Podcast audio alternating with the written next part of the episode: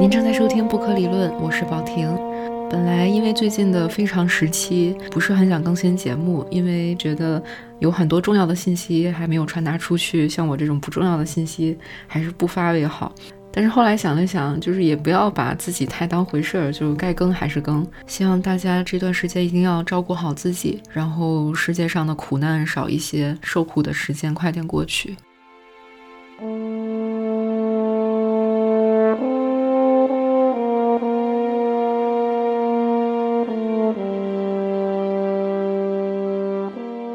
这期节目呢，又是一期毫无深度的节目。我其实想讨论一件特别特别简单的事儿，就是关于正面评价和负面评价。是什么让我想讨论这个话题呢？是因为这两天看了《阳光普照》这个电影，然后我就深受感动。嗯，结果去豆瓣上一看，发现就至少我的关注范围里啊。好多条评论，就是基本上占了大部分的评论，都是在批评这部电影，就是后面山顶上那场戏拍的不好，然后几乎就看不到什么好的评价。即使有一些好的评价，就是也很无关痛痒的感觉，就说什么，比如这个画面挺好看的呀，呃，音乐很好啊什么的。当然，就是你跟我在豆瓣上关注的人不一样，你可能看到的是非常不一样的评论啊。这个就是我们看到的，可能差别会非常大。嗯，所以我说的这个正面评价和负面评价比例的问题，其实不是很具有代表性，只是说由于我非常喜欢这部电影，然后又在我个人的关注范围里看到比例失衡的差评，让我自己感到很意外。嗯，首先为了讲清楚这个事情，我就想先说一下电影的评价标准。就是当然了，这我说我的自己的标准只是为了叙述而已，而不是说要求你也要跟我一样的评价标准。就通常来说，我觉得一个电影非常好，或者非常喜欢这个电影，嗯，通常是一种什么情况呢？就是看完这个电影之后，我可能晚上睡觉闭眼之前，我还会想一下它，然后第二天还会再想一下。然后第三天还会再想一下，然后再想的时候，我可能再拿出来再看一遍，然后还会继续想，继续想。所以基本上在第一次和这部电影相遇的时候，它一定是比如有某个地方真正的打动了我，走进了我的心里，或者说有一个情节或者人物让我很难懂，但是又很想去搞懂，或者是我获得了某种珍贵的情绪或者体验。所以让我不停的在事后还在重温。后来我看到了一篇，嗯，贾樟柯和梅峰对谈的一篇文章，然后讨论的是西方的这些电影理论对真正的电影创作者有什么作用。就贾樟柯说到有一个点是我觉得还挺认同的，就是他觉得东西方不存在一个特别明显的差别，比如说西方有西方式的理论，东方有东方美学这种。他觉得东东西方有一个共通的东西，就是电影中有一个空洞，然后这个空洞呢是观众把自己的思绪、自己的生命经验、自己的判断放到里面。嗯，然后这就跟小津安二郎所谓的电影以余韵定输赢是一个道理，在这个层面上讲，东西方是同样一种美学原则。所以说，我一直以来的评价标准，可能就是这部电影是不是有足够的余韵，是不是有足够的这个空洞和留白，让我把自己的体验叠加上去之后，然后我才对这个电影有了一个认识。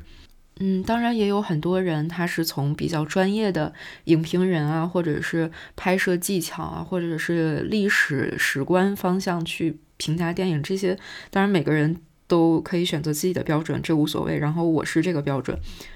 所以说从我的角度来说，山顶这场戏它就是一个，呃，可能当然叙事技巧。稍微有一点欠缺，但是它所占影片的比例是非常非常小的一部分，而前面很多很多内容已经给我带来了非常强烈的情感体验，让我对山顶这场戏已经可以忽略不计。比如说，当我第二遍再看的时候，我会发现很多画面的设计、镜头的运动是非常巧妙的，但是第一遍的时候，它其实是以一种潜意识的方式来。来进入我的这个体验里面的，而当我再一次去看的时候，它的这个技巧性才浮上水面。所以至少在我这个就是一点都不专业的人看来，就技巧方面已经是非常成功了。然后还有比如说让我一直一直在回想的一幕，就是就是那个妈妈那个角色，她最后坐在儿子的那个单车的后座上，然后他就若有所思的望着天空，嗯，然后他他当时到底在想什么？然后就这个事情让我一直在回想这一幕。我后来就是今天刚听了反派影评，然后就听到那个波米好像说，就是这一幕他妈妈坐在那儿是表示，呃，就是他终于理解了什么叫阳光普照，就是大儿子说的那个只有太阳是公平的的含义，他在那一刻终于理解了。就这个解读跟我。呃，看电影的时候所反应、所想到的就完全完全不一样。就是我完全没想到他妈妈当时是想的是那个事情，但是在波米看来呢，这个就是他觉得哦，他理想理所当然就是在想这个。就这个地方就是一个很典型的一个空洞的例子，就是你不知道这个人物他到底在想什么。比如说，我认为他可能是想到自己年轻的时候载着四岁的儿子在骑单车，但是这但是现在。刚好角色换了过来，他觉得很感慨。又或者呢，他可能想的是，就这个时刻，生活中总是会到达这么一些时刻，让他觉得很安心。就是电影里面有一幕是他去租那个店面，就看到公园里面有老人在踢那个鞋，他也有点若有所思。我觉得跟那个时候的情绪是差不多的。当然，这个肯定是不存在标准答案的。你说他真正在想什么？你可能没有办法用，就是他在想这个，想一二三件事儿，没有办法这样去罗列出来。他可能就是一个很含混的各种情绪交织在一起的一个混合体。而正是由于我把自己带入到这个空洞里面，我好像体会了他当时所体会的那个情绪，所以这部电影会给我留下比较深的印象。再比如，我之前推荐过《岳与雷》这部电影。它就是一部，就是给我的冲击非常大，就是里面有一些情节，那种情绪让我感同身受到，就是我好像自己身上在震颤那种感觉。然后包括最后一幕，也是女主角的一个，就是特别隐晦的一个笑容，夹杂着就是非常复杂的情绪，然后就又是让我在。第二天、第三天之后的每一天都想很久很久，所以说基本上，如果我能得到这样的体验，那我肯定就是会非常喜欢这部电影。但是它可能在影评啊或者各种专业角度上来说，并不是一部就是很受大家认可的电影。所以这就导致其实人和人个个体体验差异很不一样，那每个人喜欢的电影就很不一样，这个当然是无可厚非的。比如说，有很多就是很深受好评的电影或者影视作品，我就我就看不来。比如说像，呃，《药神》，还有那个《Modern Love》，就是我看了之后没有任何一丁点儿感觉，就不懂它哪里好。当然，这个并不是要说服你说这个电影就是好，那个电影就是坏。我只是阐述一下自己的标准。那么，其实我想表达的是什么呢？就是比如说，说回到《阳光普照》这个电影。它其实应该是一个，就至少在电影前半部分内容，各种情绪塑造的很成功，就是非常有感染力。就它有感染力到，我觉得不止应该是我，而是大部分观众应该都已经受到那个情绪的体验了。每个人所触动的点可能不一样，比如有的人他会跟大儿子的某些情绪非常共鸣，有的人可能会对小儿子的经历很共鸣，或者很受触动。但是，就是这部电影，就是它可触动人的点实在是太多了。除非就是说，一个观众他看完这部电影之后完全不触动，没有任何感觉，那我觉得他批评说这部电影很平庸，拍的不好，怎么样？我觉得倒是情有可原的。如果说他的评价标准是纯粹的，比如说叙事节奏啊、拍摄手法这些，那如果说电影的前半部分某些东西也一样触动他的话，不是也侧面说明？这些叙事手法和拍摄技巧也是某种程度上成功的吗？那么他怎么不去说这些成功的部分呢？还有一个可能很常见的心理就是说，一整件事情可能在事情末尾给你留下那个感受是最深的，就哪怕你前面百分之九十过程体验都很好，但是最后百分之十体验很糟，那么你可能对整件事儿还是感觉体验很糟。比如说，在我所从事的教育服务行业，就比如说一个学生他来上课，然后前面上的一直都特别好，但是可能最后两节课出了问题，然后那个家长就会特别愤怒的来投诉。但这个问题如果是出现在中间的话，那后面解决之后，然后最后又服务的很好，家长反而可能会很满意。所以，是不是因为山顶那场戏是出现在结尾？如果出现在电影中间或者开头的话，反而不会给人留下那么深的印象。所以我就很好奇，就是在如此多的点之中，为什么一部分人他会专门去抓住山顶的戏拍的不好这一点，去为自己给这部电影的评价下一个定论，或者说就因为这一点来说，这部电影是一个很平庸，或者是拍的多么多么不好的电影。或者说他也没有觉得这部电影不好，他还觉得这部电影还不错，但是呢，他就一定要把山顶这场戏拍的不好这件事儿一定要说出来，就是优先于任何这部电影感动他的地方，优先于所有这些，要先说出山顶这场戏这件事儿。所以这个就是让我产生的一个迷思，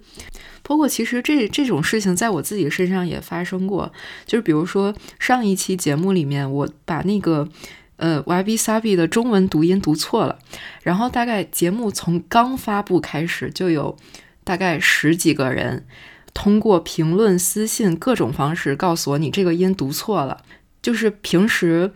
没有任何一期节目，就是某一个点会引起这么多的评论，但是当你一个音读错的时候，就是人们会通过各种方式来告诉你。包括以前有一期节目里面提到大凉山。然后我在微信那个公众号的后台就收到一个，就是类似于威胁的一则信息，就他说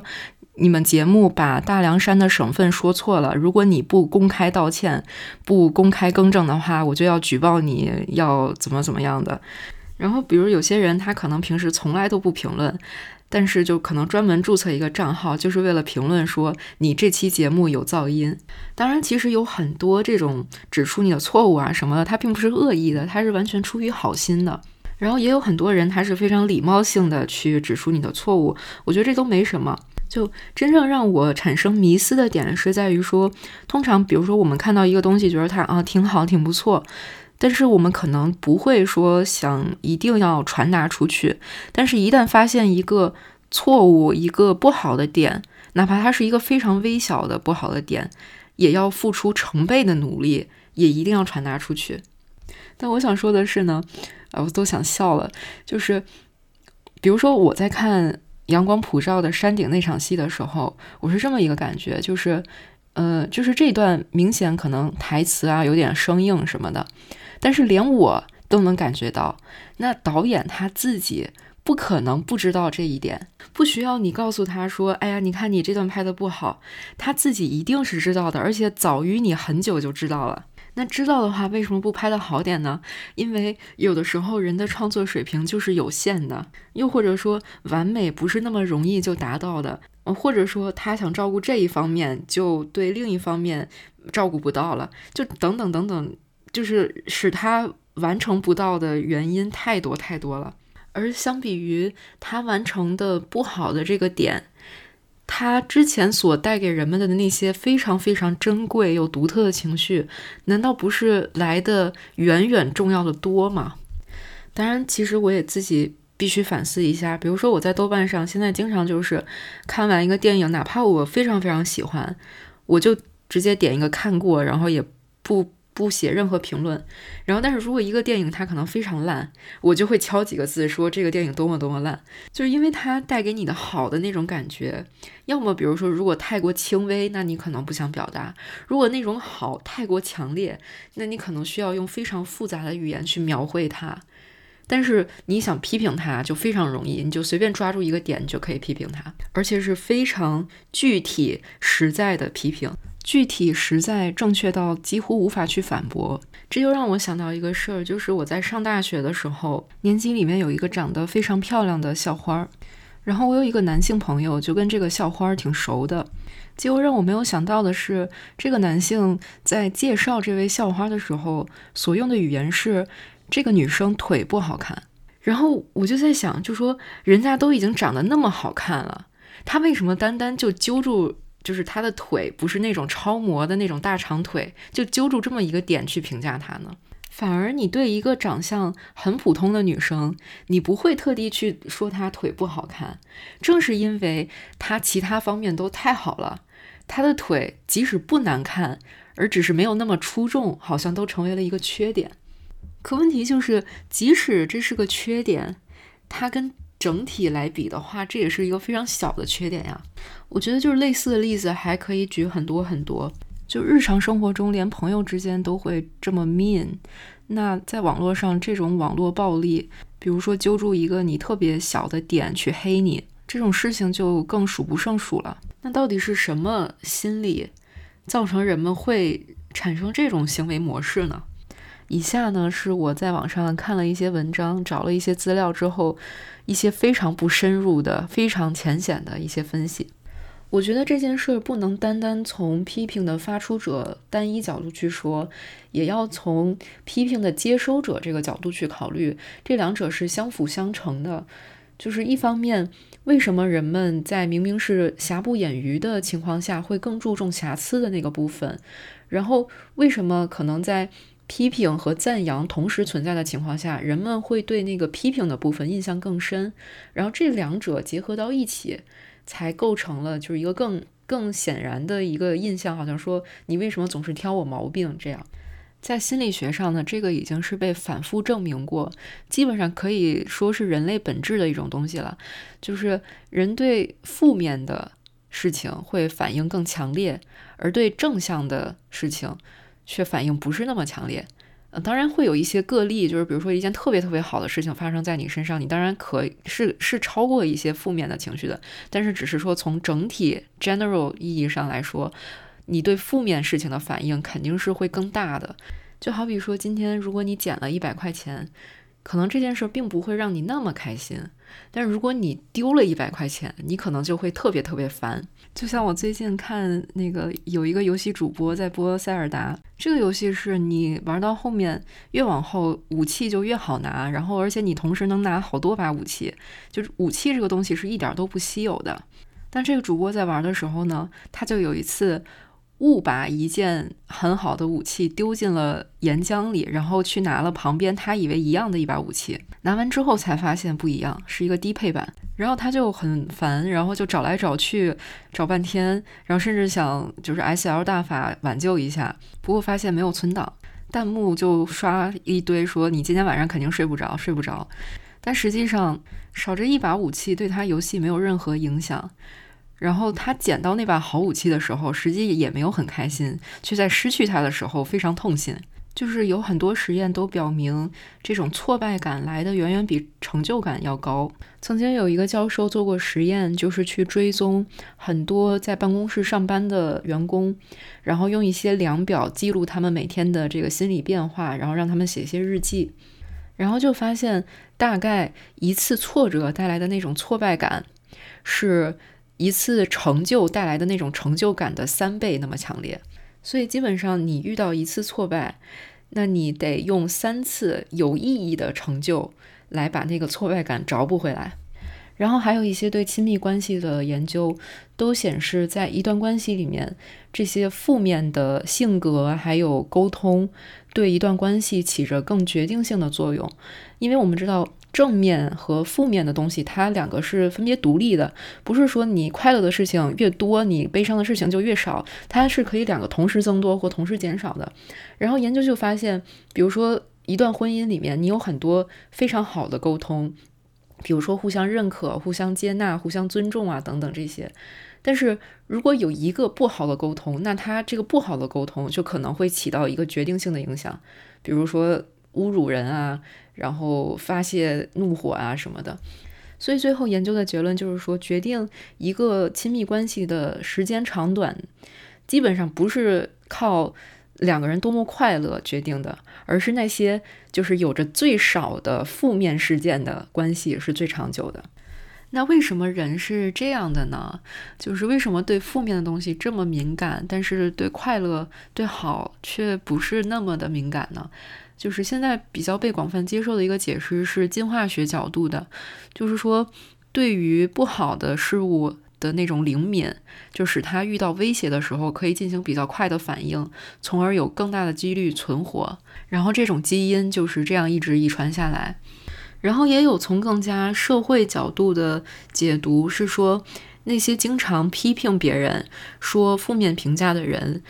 呃，是跟一种就是更聪明、更有威望的一种形象联系在一起的，所以人们就是越来越倾向于展示自己 smart ass 那一面。从生理基础上讲呢，我们感知快乐和痛苦，或者正面事件和负面事件所对应的大脑里面那个区域是不一样的。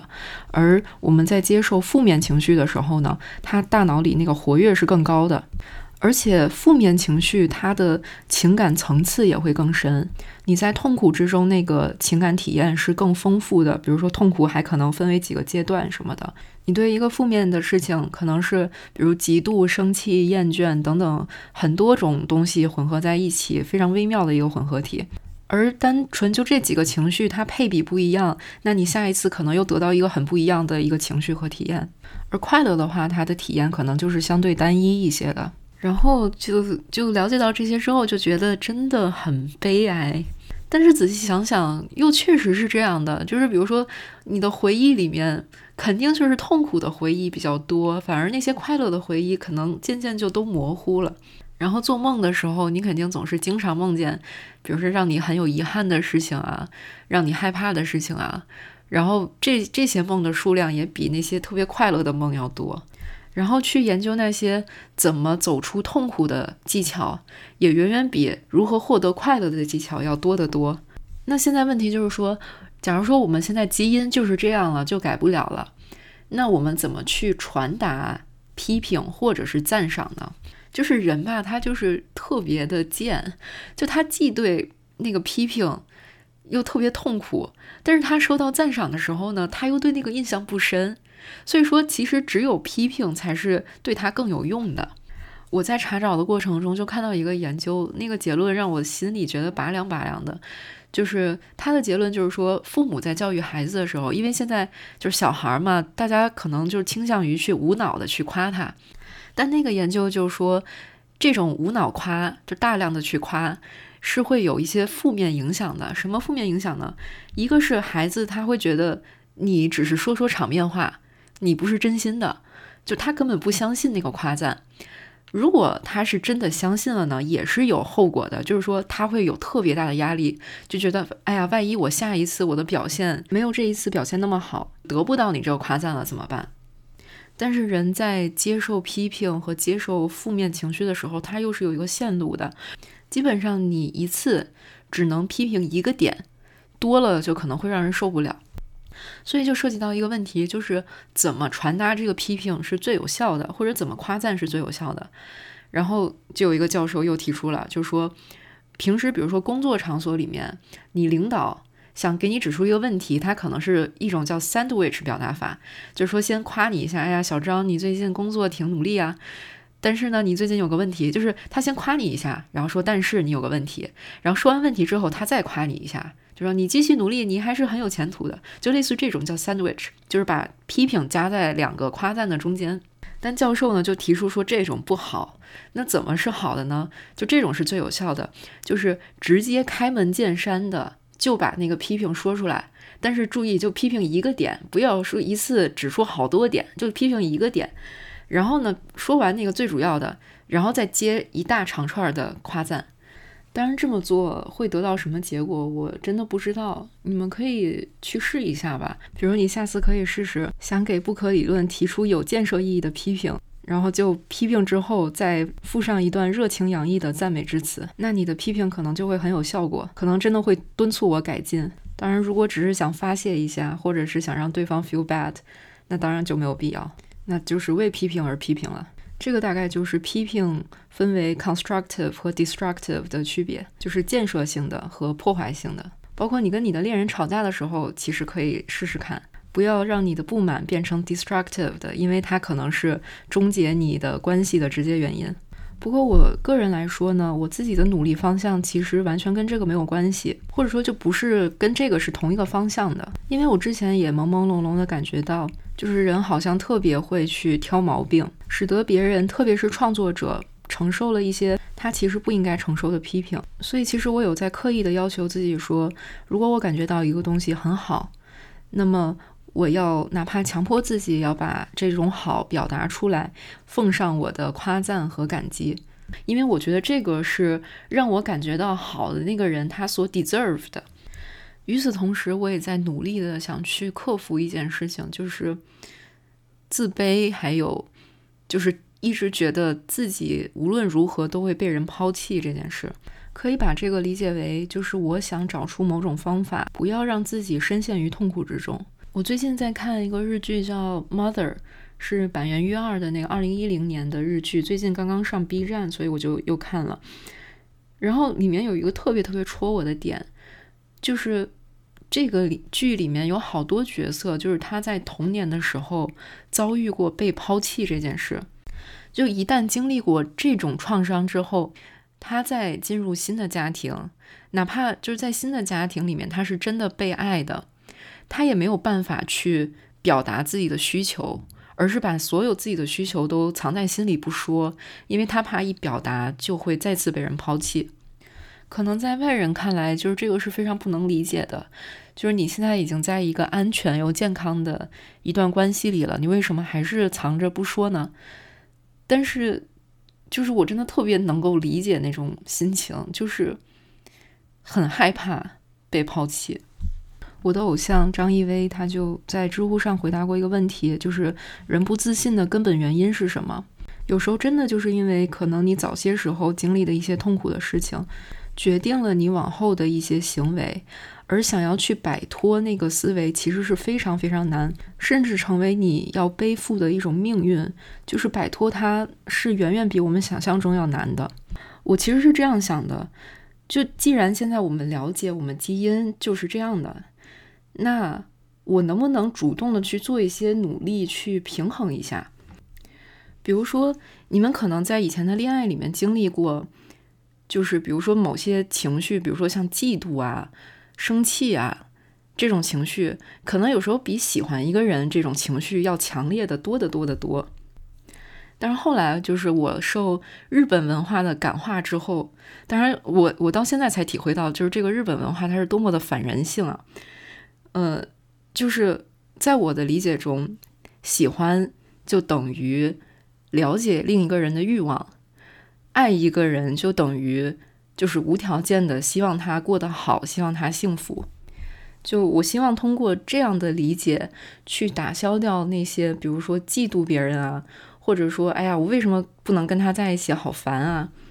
至少到目前为止，我觉得还在我身上贯彻的比较成功。就是，假如说我喜欢一个人，然后他又不喜欢我，也不跟我在一起，我也不会懊恼。看到他跟别人在一起，我也会祝福他，而不是生气或者什么。还有就是，我希望在消费其他创作者的内容的时候，我希望以一个更尊重的心态，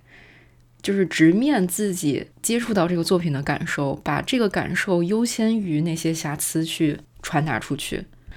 但是这个说实话，我做的还不太好，就处于比较冷漠的一个状态吧，既不怎么会去批评，也不怎么会去夸赞。有时候我可能就是特别诚心诚意的推荐一个东西，分享一个东西，说它多么多么好，就基本上那个就是我已经努足了劲儿，然后努力了半天，说服自己说它既然好，你就必须把它的好传达出去，然后才做了这样一件事情。所以说，基本上还停留在它是一件应该做的事，而不是本能的去做的。所以这个怎么说呢？我觉得是我人格还不够高尚的地方。这期呢，就是零零散散聊了一些正面评价和负面评价，还有正向的事件，还有一些不好的事情发生在我们生命里会有什么样的影响。当然，就是非常泛泛而谈，没有什么深度。嗯，然后最后我有，其实我有一个小的通知吧，就是今年春节我一直在家里，然后做了一件事情，就是我做了一个独立的博客。这个博客呢，它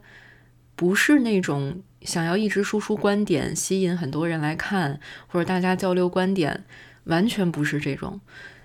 它就好像一个我的自留地一样，就是一个非常非常个人化的。然后上面的内容呢，主要就是我写作方面的东西。这些年呢，其实我也多多少少写了一点点东西，但是我就是已经雪藏了很久了，就是一直没有勇气放出来。虽然有的是发表过的，但是我当时是抱着一个心态，就是发表在杂志上是没有人看的。然后，所以就是发表了。其实对我来说，我是没有什么不安全感的。但是如果说在网上，在我自己的社交圈子里面公开的发表，会让我有非常大的不安全感。就是说，我自己在心里已经觉得这些作品特别特别烂，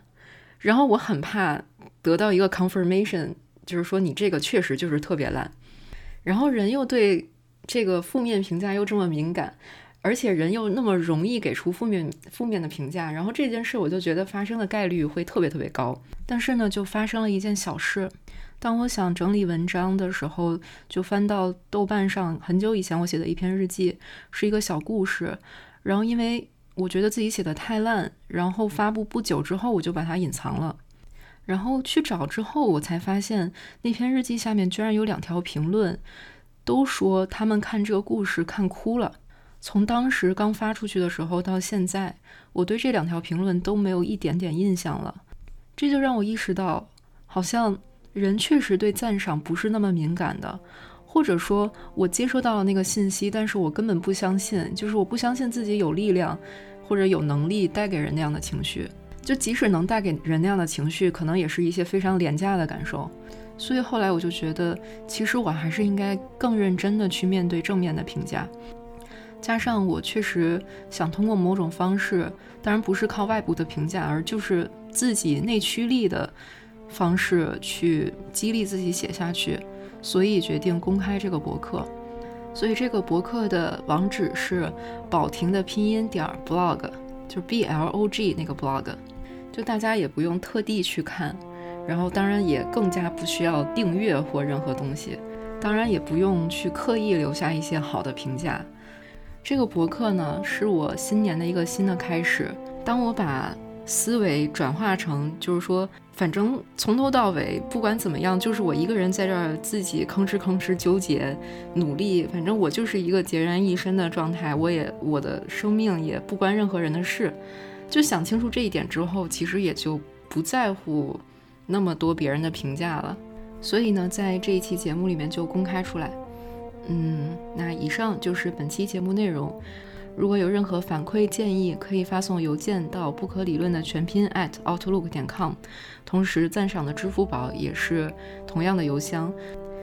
然后最后还是请大家一定一定要注意身体健康，这个是做任何事情一切的基础。好，那我们下期节目再见。